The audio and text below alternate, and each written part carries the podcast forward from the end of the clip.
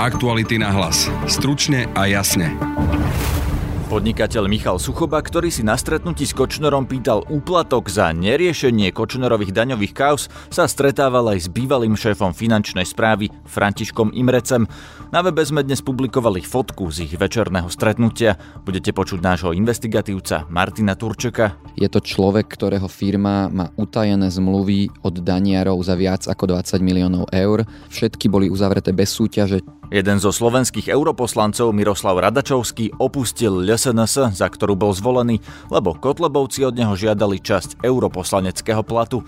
Teraz pôsobí ako nezaradený, čo mu ale vplyv neznížilo, keďže ani z ĽSNS sa v Bruseli nikto nebaví. Viac povie náš zahraničiar Pavol Štrba. Slovensko síce má formálne 13 europoslancov, ale v praxi má iba 11. Počúvate podcast Aktuality na hlas. Moje meno je Peter Hanák. Už vo včerajšom podcaste sme hovorili o podnikateľovi Michalovi Suchobovi, ktorému sa Kočner chválil, že mu Robert Fico sľúbil beztrestnosť. Dnes na aktualitách nájdete ďalšie odhalenie o Michalovi Suchobovi aj s fotkami. O čo ide, prišiel do štúdia povedať investigatívny reportér Aktualit Martin Turček. Vitaj. Ahoj Peter. Maťo, skús vysvetliť, čo sme vlastne odhalili a o aké fotky ide, aké fotky si môže náš čitateľ pozrieť na webe? Čitateľ si môže pozrieť fotku z večerného poháriku medzi Františkom Imrecem a Michalom Suchobom. Spolu s Imrecem sa na tejto večeri alebo na tomto drinku zúčastnili aj ďalší funkcionári finančnej správy. Ide o stretnutie z júna 2018 v reštaurácii Kogo na Hviezdoslavovom námestí. Čo je na tom čudné, že šéf finančnej správy vtedajší František Imrecz sa stretáva s Michalom Suchobom, podnikateľom v IT sektore? Toto stretnutie vyvoláva otázky, lebo pán Suchoba nie je len taký hociaký podnikateľ v IT sektore. Je to človek, ktorého firma má utajené zmluvy od daniarov za viac ako 20 miliónov eur, pričom o ňom je už dlho známe, že je blízkym priateľom Františka Imreceho, hoci Imrece sa toto snažil dlhodobo zahmlievať, čo je len ďalší dôvod, prečo je to zaujímavé. Takže on tvrdil, že Michal Suchoba nie je jeho priateľ, nestretávajú sa a my sme získali fotku, kde sú večer spolu vonku na poháriku.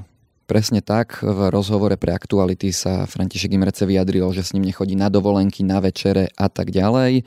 A my sme zverejnili fotky práve z takejto večere. A aj Zuzana Petková, riaditeľka nadácie Zastavme korupciu, sa vyjadrila, že takéto vzťahy alebo stretnutia by mali byť transparentne a dôkladne vysvetlené, inak vzniká podozrenie z toho, že sa dohadzujú kšefty kamarátom. Zastavme sa pri tých kšeftoch. Spomenul si, že pán Suchoba má na finančnej správe kšefty za 20 miliónov eur a že sú nejakým spôsobom utajené? Áno, ide o 4 rôzne utajené zmluvy, každá za aspoň 4 milióny eur. Ide o zmluvy finančného riaditeľstva s firmou Alexis, ktorú vlastní Michal Suchoba. Všetko sú to zmluvy na nejaké informačné systémy alebo IT služby. Všetky boli uzavreté bez súťaže, čiže priamym zadaním.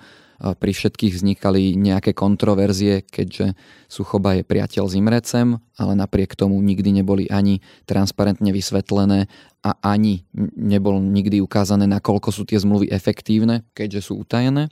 Tieto zmluvy by sa síce mohli odtajniť a pri jednej takejto zmluve aj Imrecz prisľúbil, že tá zmluva odtajnená môže byť a k tomu nič nebude konkrétne brániť, ale nakoniec odtajnená nebola, ani nevieme, či niekedy bude. Z tohto pre mňa vyplývajú dve otázky. Jednak, či je vôbec legálne, aby zmluvy tohto charakteru za toľko peňazí boli tajné.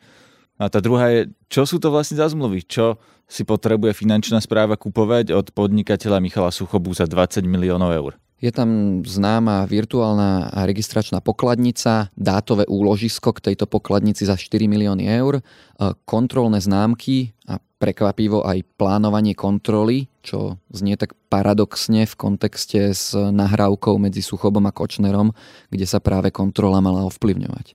No čo tá virtuálna registračná pokladnica, tam okolo toho projektu bolo dosť veľa problémov.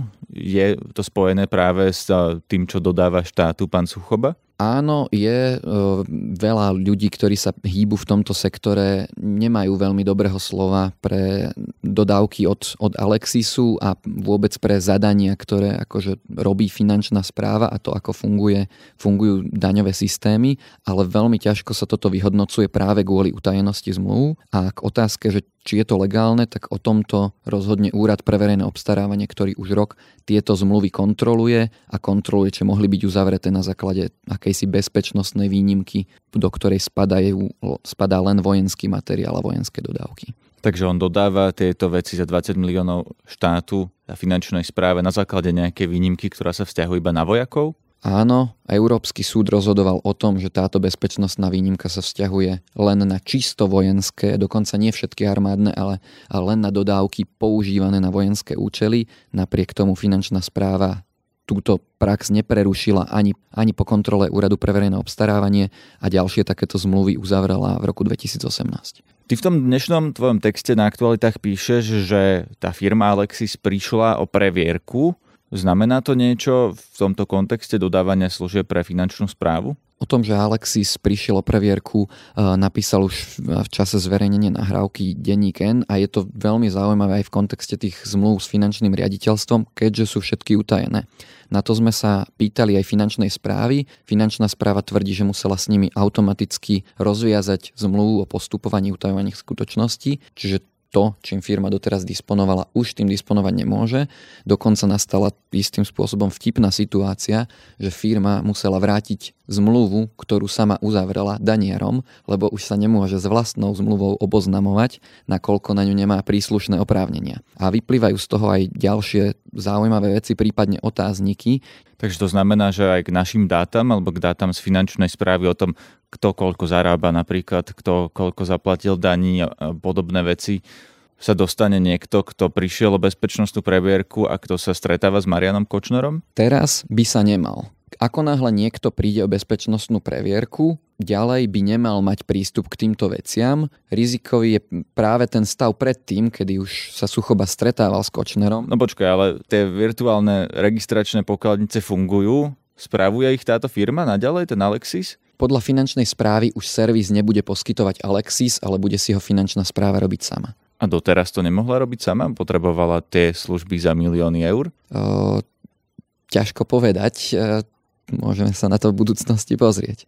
Michala Suchobu sme včera mohli počuť na nahrávke s Marianom Kočnerom. Oni tam hovorili, okrem toho teda, že Kočner sa chválil, že si na finančnej správe aj na prokuratúre a v polícii vybavil od Roberta Fica beztrestnosť, tak oni si tam rozprávajú aj priamo o finančnej správe. Vieš to vysvetliť, že čo to znamená, keď tam hovoria, že niečo má Suchoba Kočnerovi vybaviť? Áno, to stretnutie sa evidentne odohralo preto, lebo Suchoba si chcel od Kočnera niečo pýtať, lebo na strane finančnej správy sa objavili nejaké nezrovnalosti ohľadom vratiek spojených s Marianom Kočnerom. Išlo o kauzu Velten, ktorú odhalil Jan Kuciak, kde vznikla neoprávnená vrátka 4,2 milióna eur, čo je aj škoda, ktorá vznikla štátnemu rozpočtu. A Suchoba sa snaží za prikrytie tohto pýtať peniaze od Mariana Kočnera a Kočner mu ich nechce dať, pretože sa tvári, že jeho krytie siaha o mnoho vyššie ako nejaké levely manažerov danierov. Nie je jasné, či nakoniec bolo niečo zaplatené, Suchoba od neho neskôr pýtal aspoň peniaze pre chlapcov a dievčatá. Takže Marian Kočner páchal daňové podvody, na ktoré prišiel Jan Kuciak a keď ich začala riešiť finančná správa, tak Michal Suchoba, podnikateľ, ktorý dodáva softvér za milióny eur finančnej správe, šiel od Kočnera pýtať úplatok za to, že ho finančná správa nebude riešiť? Áno, presne tak to vyzerá, až na to, že časová súslednosť je zrejme iná, pretože Jano Kuciak túto kauzu odhalil až potom, ako sa odohralo toto stretnutie v roku 2015. Čiže finančná správa vedela, že Kočner robí daňové podvody, ale musel to odhaliť až Jan Kuciak? Presne tak a tak toto fungovalo, bohužiaľ, s mnohými kauzami na Slovensku. To bol Martin Turček z investigatívneho oddelenia Aktuality. Aktuality na hlas. Stručne a jasne. Na Aktualitách sme minulý týždeň upozornili na to, že slovenský europoslanec Miroslav Radačovský, bývalý sudca, ktorý bol zvolený za ĽSNS, opustil túto fašistickú stranu a vystupuje ako nezávislý. Dnes si môžete na našom webe prečítať analýzu, čo to znamená byť nezávislý v Európskom parlamente. V štúdiu je jej autor Pavol Štrba. Vítaj. Čau, Peťo. Paolo, proste ako došlo k tomu, že slovenský europoslanec Radačovský opustil stranu, za ktorú bol zvolený krátko po voľbách? Túto časť tejto našej témy o Kotlebovcoch v Európskom parlamente tu riešil kolega Tomáš Kysel a on vlastne písal o tom, že Radačovský sa pohádal s ĽSNS kvôli tomu, že údajne ĽSNS od neho žiadala príspevok na charitu z jeho europoslanského platu. Pán bývalý sudca Radačovský to údajne odmietol. To je taký ten desiatok vodcovi, čo aj poslanci alebo kandidáti do iných funkcií za ĽSNS museli platiť aj nominanti na župe. To je to isté. Stále sa rozprávame o tom, že Marian Kotleba dáva svojim ľuďom podmienku, že ak získajú nejakú funkciu vďaka ĽSNS, tak musia strane odviesť nejakú časť platu. Áno, malo by to byť podobné. A s tým, že pán Radačovský pre Aktuality túto vec tak celkom vtipne, smutne komentoval, že sa obáva, že ten jeho finančný dar v hodnote 3 000 eur by skončil na sume 1488 eur, ako sa to stalo už v minulosti.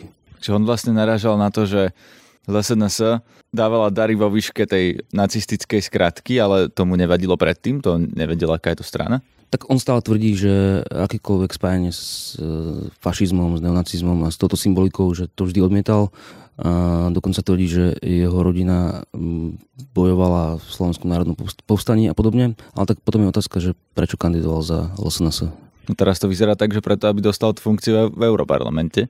Môže to tak pre niekoho vyzerať. Radačovský je teda teraz nezaradený poslanec, ale je v tom vôbec rozdiel, lebo ani Milan Uhrík, ktorý je v Europarlamente ďalej za ĽSNS, nie je v žiadnej frakcii. Pokiaľ viem, tak Kotlebovcov v žiadnej z frakcií Európskeho parlamentu nechceli. Je to teda dôležité, či je nezaradený alebo za ĽSNS? Tu by som pripomenul, že Miroslav Radačovský ani nikdy nebol členom ĽSNS, ale keď sa pýtaš na to, že či na jeho prácu v Europarlamente má nejaký vplyv, či je v ĽSNS alebo nie, tak je to vlastne úplne jedno, keby v nej bol, tak má rovnako mizivý vplyv na rozhodovanie v Európskom parlamente, rovnako to platí o Milanovi Uhríkovi, ale platí to aj o ďalších 52 europoslancoch v 750 členom Europarlamente, ktorí nie sú členmi žiadnej frakcie.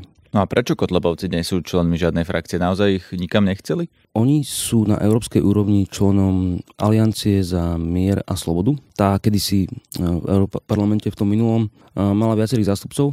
Dnes majú vlastne iba jediného a tým je Milan Uhrík. No a čo je toto za stranu?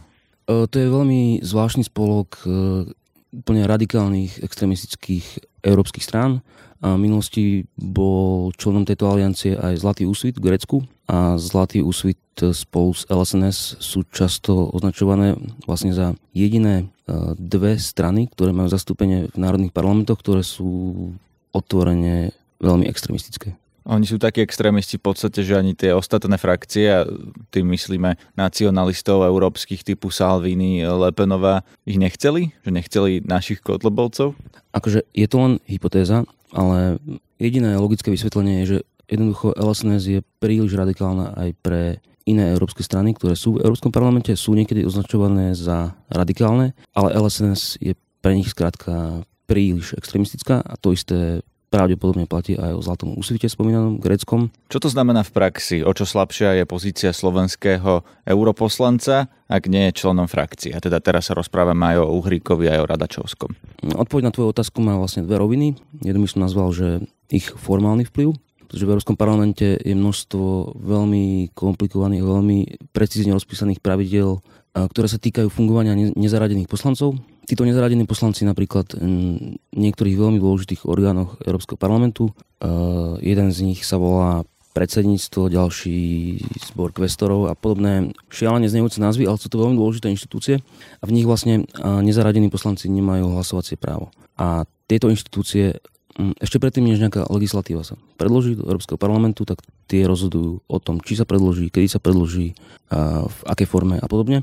A tá druhá rovina je ten neformálny vplyv, ktorý vlastne tiež nemajú, pretože všetky dôležité politické rozhodnutia v Európskom parlamente sa príjmajú najskôr na úrovni frakcií a ak nie ste v žiadnej frakcii, tak veľmi zjednodušene nikto sa s vami nebaví.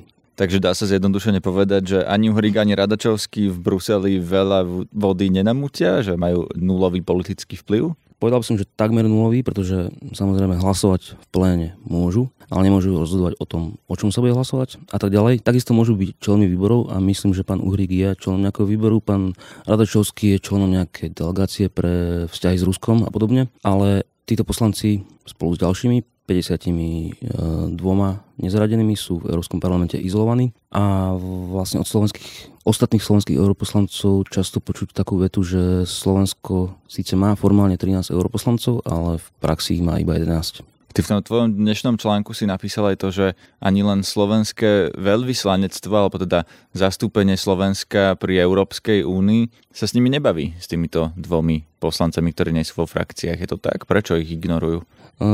Slovenské zastúpenie v Bruseli musí byť formálne nezávislé a nestranné, ale na druhej strane toto veľvyslanectvo veľmi často konzultuje s europoslancami jednotlivé legislatívy a tým, že dvaja slovenskí europoslanci majú v praxi takmer nulový vplyv na to, o čom sa bude hlasovať, tak slovenský veľvyslanec Peter Javorčík tvrdí, že sa vlastne nemá s nimi o čom baviť. To bol náš zahraničiar Pavol Štrba. Počúvajte nás aj zajtra a nezabúdajte na náš ranný podcast Ráno na hlas, ktorý má vlastný kanál na Spotify a v podcastových aplikáciách.